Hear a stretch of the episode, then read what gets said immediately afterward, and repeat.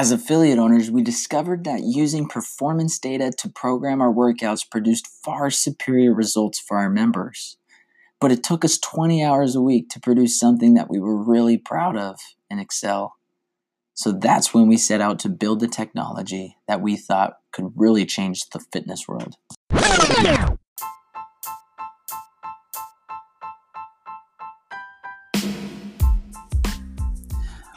Welcome back to another episode of the Yoked Podcast. I'm your host, Tyler Welch, CrossFit affiliate owner and founder of Yoked, where we believe success is never achieved alone. This short format interview podcast is designed for coaches and athletes that believe in the age-old adage, together is better. On every episode, we discuss all things between a coach-athlete relationship, from goal setting and making plans to the execution and the accountability of a program. We answer questions like how to use data to improve performance and what you should change about your life to be healthier. My hope is that you will leave these conversations with some new ideas and a greater passion for health and performance. With that in mind, I welcome you to the Yoked Podcast. All right, welcome back to another episode of the Yoked Podcast. I'm here with Coach Christian Legrand, a boxing coach, and he's been boxing for over 12 years. He's competed as an amateur. He was even schooled by a Hall of Fame trainer. He's also NASM certified as a certified personal trainer. So, Christian, kind of kick us off. Tell us a little bit more about yourself other than what I just said. All right. Well, basically, this all comes around the boxing. My whole life, I've been into sports. I've been into all things fitness. And as I've got older and wiser, I turned it more into all things health and wellness. But super active guy, always looking for something to keep me going, keep me moving. I can't sit behind a desk all day, so I had to find not only something that I love, but a job that I could do where I could work with my hands and stay active. And I had been in the gym for so long, and it kind of just started out as like training some friends. They started seeing results. Actually, my first client ever was my grandmother, and I used to write like stick figure routines for her. She would do them in the living room, and like she was getting in shape and doing 20 push-ups, all this stuff. And so just down the road, I kind of realized like, well, this comes naturally to me. It's fun. It's easy. I like teaching people. And just a couple people mentioned like, hey, you should train. And that's kind of how it started with the personal training. And the boxing I had been doing for so long, and it's kind of like a sport with a lot of camaraderie. So you talk to people, you show people some things you learn, they share with you. So you kind of just over time become your own kind of coach. And then once I realized I can make it a career, that's where I am now. I love it. So that's interesting about your grandma. Is she still your client today, or how did that end up going? Oh, no. She, this was many moons ago. She isn't as able today, but she's rather healthy, and you would never guess her age if I showed you her. Cool. Well, cool. Well, Christian, most of our listeners are CrossFit trainers or CrossFit gym owners, and so the extent of boxing or training and the sport of boxing that they are aware of is probably coming from the movies Rocky or Creed. How accurate are those movies when they show the training routines to what a boxing training session might look like? That's a good question. I would say, as movies normally do, they tend to dramatize most things just so people can kind of all meet on the same level. Uh-huh. But when it comes to, coming from nothing or fighting from in the streets and ending up getting humbled in a gym and then becoming a world champion, those things are very accurate. Boxing's, it's been around for such a long time. And there's, as you see a lot today as well, a lot of CrossFit gyms are teaming up with boxing gyms or MMA gyms or establishing a CrossFit section. And so the two atmospheres are kind of crossing. And I think that's really cool because now we can kind of see on the boxer side, they've always been lacking the physical training where if they adopt that with the CrossFitting, it takes their game up. Yeah. And then, like I always tell CrossFitters that I've come across, boxing is just mastering your body as a whole, which can always benefit you as an athlete, especially with CrossFit. Yeah. So I think those two are kind of growing together and learning more about each other. But the movies, they're sometimes, the fight scenes, they're a little you know, I kind of turned the other way because I'm a big guy with technique and I see things that drive me crazy. So other than that, they're pretty close. Yeah. Well, I'm interested in – so boxing is predominantly I mean, it's all punching, but punching comes from the core, right? Yes. So how – with your training sessions, are you ever training, I guess, below the hips, or is it predominantly like core work and everything upper body? That's good. The way I teach it, especially because of my type of boxing, I'm what you would consider a counterpuncher boxer. So there's a lot of movement involved, and the movement comes from the science of the footwork. Footwork is one of the most overlooked things, I think, in all sports. And so all the power, it's driven by the hips and the core, but it all is how you're connected to the ground. So feet positioning, when to stand there, when to bend, how to dip, roll, all those things play a huge component in core training. So unless people are really trying to develop their core on a visual sense, we do all things. We train our abs on our feet, basically. We twist, we jump, we do a lot of exploding. So I try to make the core involved in almost every kind of movement, especially for the boxer, because he's always twisting, you know, everything comes from the ground up. Yeah. Man, I love it. And just out of curiosity, have you worked at all with any MMA fighters or done any MMA training? Oh, absolutely. I, about 6 months or so into boxing training, I met a friend in high school at the time, and he was a MMA fighter. And, you know, we started joking around, teasing each other, and, you know, I could beat you. And he's like, well, you know, come to my gym. So I actually went over there being pretty brave because I went to his territory, hadn't been boxing long, and they threw me right into like a kickboxing day. And I ended up doing pretty well, but I was getting kicked a lot. And I was like, I never want to experience this again. So from that time, I've always dived and kind of messed around in every martial arts that I could. But boxing is my foundation and what I've competed in. Yeah. But I've worked with many MMA fighters, obviously, especially with their boxing, because that's where every fight starts, is on the feet with the hands. Yeah. Interesting. I love it. Okay, let's get more into the business side of things now. So you're running your own boxing gym, and you had mentioned before we pressed record here on this podcast that you're studying an individual's movement from the moment they walk into the door with their body language and any imbalances that you may see in that first session. Can you kind of talk to us about that first hour from the moment you meet them to them sweating and working out in that first session and then that follow-up after? What's that look like? Definitely. With boxing, you kind of learn over time that everything is about reading the person's body language. You can see if someone's tired, if they're hurt, if they're strong, if their legs, you know, if their shoulders are getting heavy. So doing that and then just appreciating the human body, wanting to know how it moves, how it bends. I've always been really big into watching posture, structure, studying different types of bodies. And so how I can benefit my clients best, because everybody is different, you know, so if we train everyone the same, the results aren't going to be as great. So when I first meet someone, I'm really just kind of see how they are as a person, how they move. Do they look stiff? Do they carry themselves with their shoulders low? All these things are going to affect my approach to how I train them. So that's a really big thing. And then going deeper into the boxing, once you start learning the body, with your client, you know, how they're looking, then you can really keep injury prevention high when you understand someone's body. You know, I can notice if someone's knees are too tight, if their back's hurting them. So all those things play a big role. I'm always watching everything that they do. Interesting. I like that, especially from a perspective of injury prevention.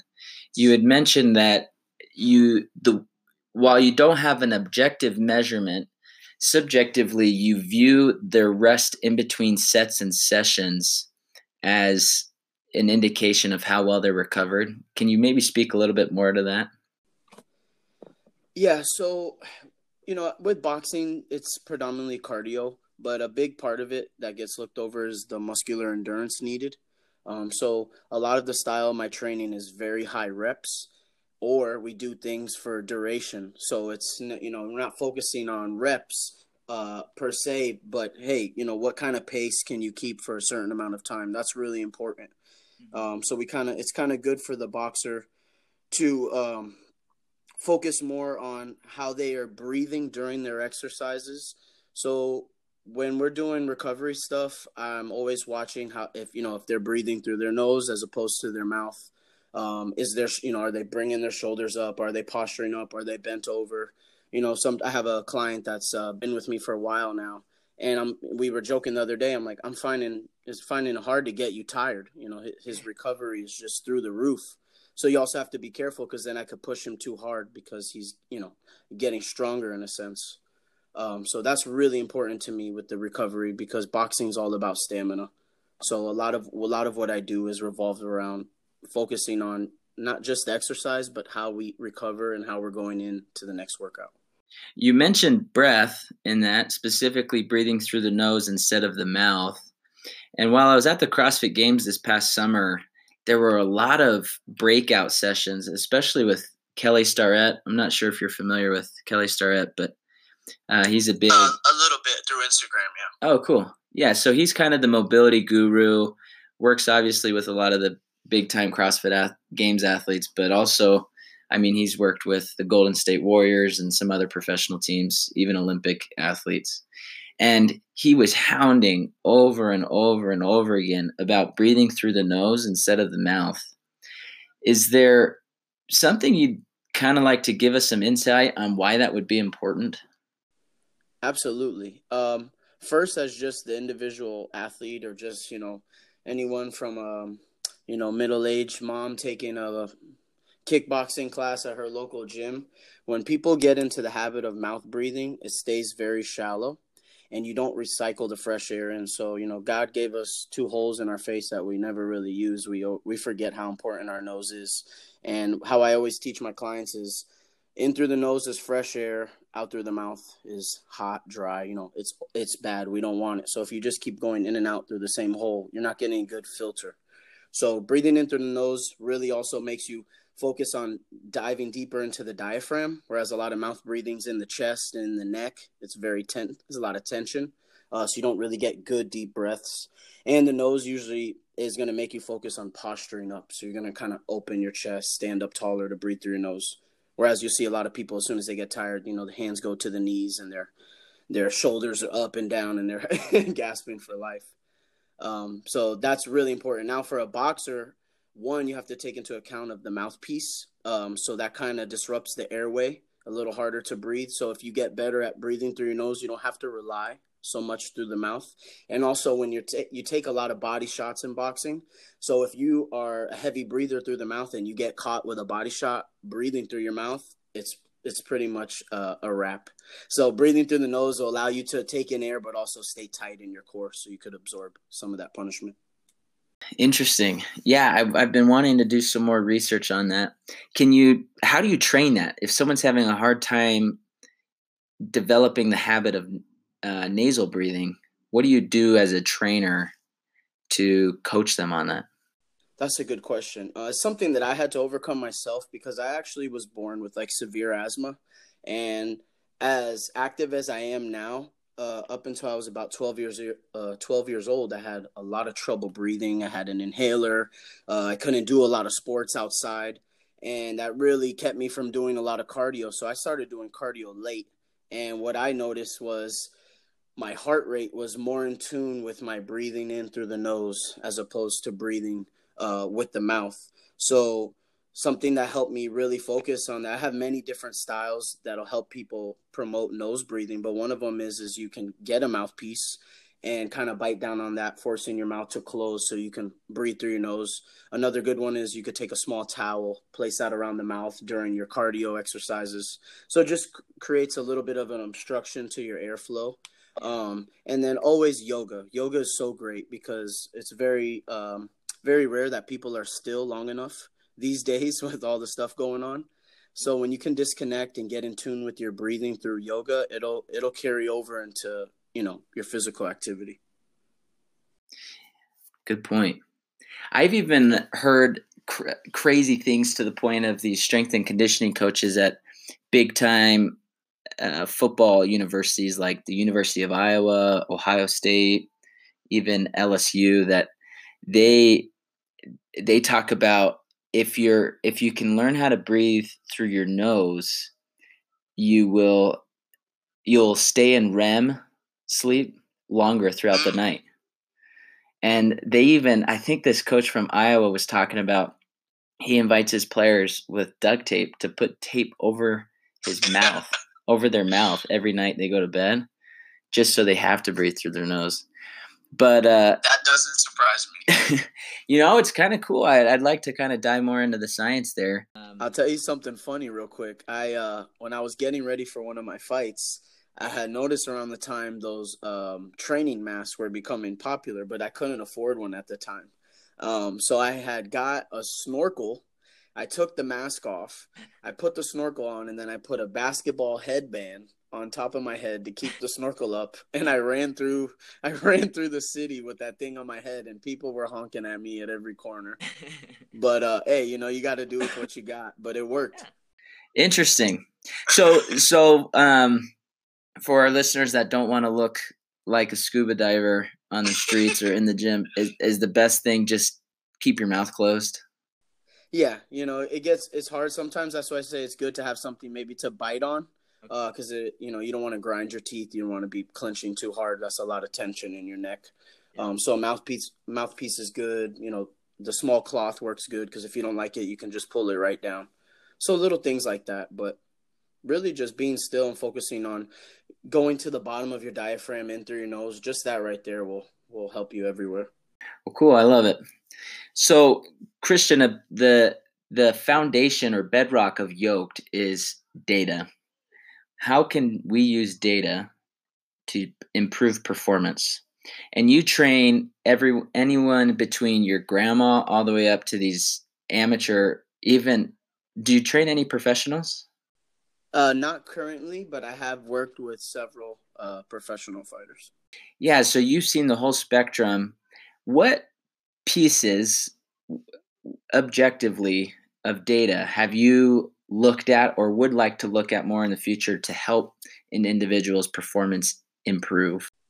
That's a good question, and that's something that I'm really in the stage myself of developing as a trainer, because I'm always trying to see how I can add more value to my clients and to my business. And there's never been such great science and technology in sports. And I think we're seeing it now, the athletes. I mean, it's just like the standard has been lifted so high. And that's because of the science that's got behind it. Now, I don't have a major in these areas, but I would eventually like to return to school to go deeper into that science of training. But something I would say, just something on the data side that's good for tracking in the beginning, just for someone just starting or your average Joe, is just watching numbers like your body fat percentage. People pay too much attention to their weight, and they don't realize how much it fluctuates and how sensitive it is, especially to a lot of other people. So like that's a good number for a coach to use to start in the beginning. Like, hey, let's check your body fat every so often. And then as it goes further, I told you about the recovery. I'll time my boxer's recovery time, and we'll log that and watch how they recover throughout the weeks on the same exercises. Cause that's really good. It's really good to have data, especially data that's positive, to show to your clients or to your athletes, because it motivates them. It kind of, every workout should be, hard, but not, you don't want to kill people, but they don't really see where they're making gains. So when you bring those numbers in and that data, it kind of, keeps the fire lit under them, in my experience. Yeah. But something that I would like to go deeper into is how to study the blood and the oxygen flow throughout the person's body during exercise and during recovery, because that's been something huge, especially on the extreme athlete side, is being able to monitor the oxygen production in the blood flow. So that's something I would definitely like to get more knowledge in. Yeah. I'm starting to hear more and more of coaches using that kind of stuff, using blood tests and using data from like, I'm not sure if you're familiar with Whoop, the wristband you wear on your wrist and it measures how well you recovered. And even simple things like Fitbits or Apple Watches and things like that. Yes. Being in this profession and working in gyms where there's multiple trainers, multiple clients, multiple needs, you kind of get as there's more trainers and more coaches, there becomes more different styles, if you know what I mean. And well, they do it this way, but every trainer kind of has his the way he learned it. It could be from the person that taught it to him, or they learned it, through school, but then they tweaked it, worked for them. And what's kind of interesting is because we're all so very different. You grab 10 people to do just a simple push-up, and probably all 10 people's push-ups will look different. Yeah. So when we touched earlier about how I study people's body language, that's a big key into form, because if I can kind of understand why you move that way, then I'll be able to coach you better or give you better cues during a movement or exercise. Because with boxing, it's kind of pretty interesting, and where everyone learns the same technique, but if you watch 10 boxers fight, they all throw the same punches differently. So then that's where a good eye and a coach or a trainer comes into handy, because you could have a whole class of people or just two clients, and they could be north and south of each other, but you still got to give them good form for their body type, because what works for this guy, maybe this guy, he doesn't have the mobility in his knees, so he can't move that way. So how can I help him succeed without hurting him? And so when I train people, I think my clients really value that I'm very personal with them. From the time our session starts till they leave, I'm engaged, I'm talking to them, I'm watching them, and I'm just studying them continually. Just kind of wrapping up, it looks like that you, from your background in boxing, the thing you have seen most overlooked over time is form. Can you speak a little bit more to that? Yeah, they seem to like me more than just the training, which is funny because most people hate their trainers, and they dread seeing them. That face when they walk in the door because they know what's coming. Yeah. But yeah, I had fought last year, 2019 in August, and I probably had 90% of my clients actually come out and support me and watch me fight. I like that, because you said before this podcast here that you even go out on the weekends with a lot of your clients. Is that right? Right. Yeah.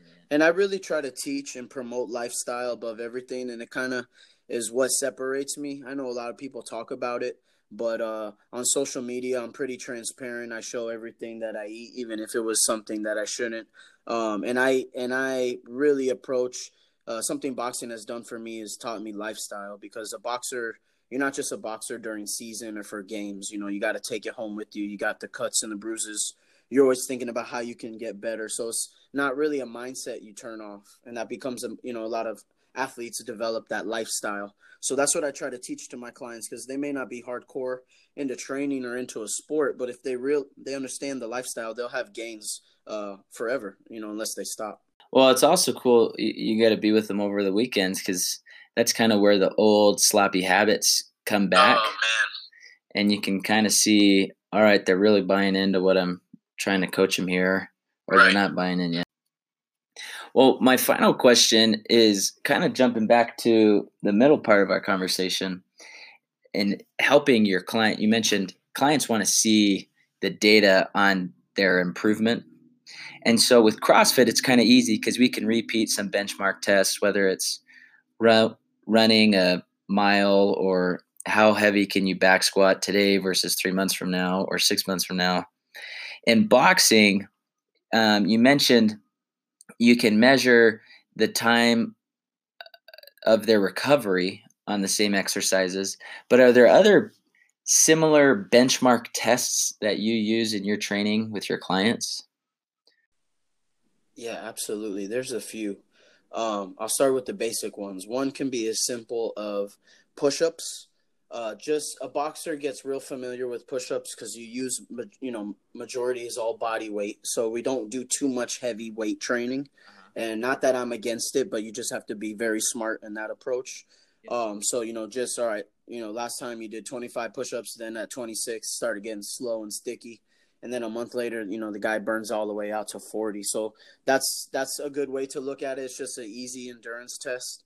And then going – a little bit more intricate is like me watching someone spar. So maybe we had a weekend sparring and my guy, he was getting hit a lot with the jab, so a month later we've been working on what we need to do. And then he spars again and the guy couldn't even touch him with the jab, so, and then talking about it also. I always, after all the training sessions with my boxers, I always talk to them, how do you feel you did? What do you think we could work on more? And then we just go right back to the lab on the next session. Yep. And then we'll see if it works next time we go to implement it. Because with boxers, you kind of get like this false sense of security when you're hitting pads and you're hitting the bag and you're running and you don't really have opposition in front of you. So really the best test, if you really want to see if your training has, if you made a benchmark, is to spar, if you're talking about on the sport and athlete side. Yeah. But if someone's just trying to exercise, maybe, hey, can you throw punches for a minute straight nonstop? All right.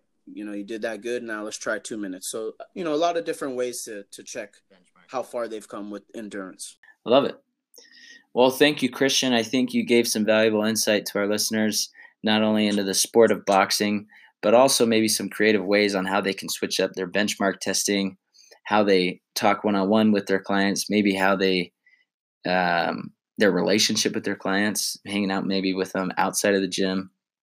Yeah. And then additionally, making sure we don't forget about the recovery of our athletes, whether that's us looking at them and talking to them, or using some kind of objective measurement like a heart rate monitor of sorts, whether it be on your wrist or your chest, in order to prevent injury. Thanks, Christian. I really appreciate you joining us here on the Yoke Podcast. Where can our listeners find you if they have any questions? All right. So I'm currently working on a few different outlets. I'm going to be trying to get all my value out on an app so people can work out with me across the planet. So that's coming soon. But for now, I'm on social media. On Instagram, it's JE__athletics. And like I told you on there, it's just pretty transparent. It's my lifestyle, everything I do from skateboarding to training clients and boxing and what I eat. So there, you can kind of pick up on that. And I also promote my business on there. So you can kind of see what my clients do. And, I share a lot of content for free, so I'm not a person, that's trying to charge you, swipe up here so I could tell you how to do a, 30-day ab challenge. So I do a lot of stuff for free. I love answering questions.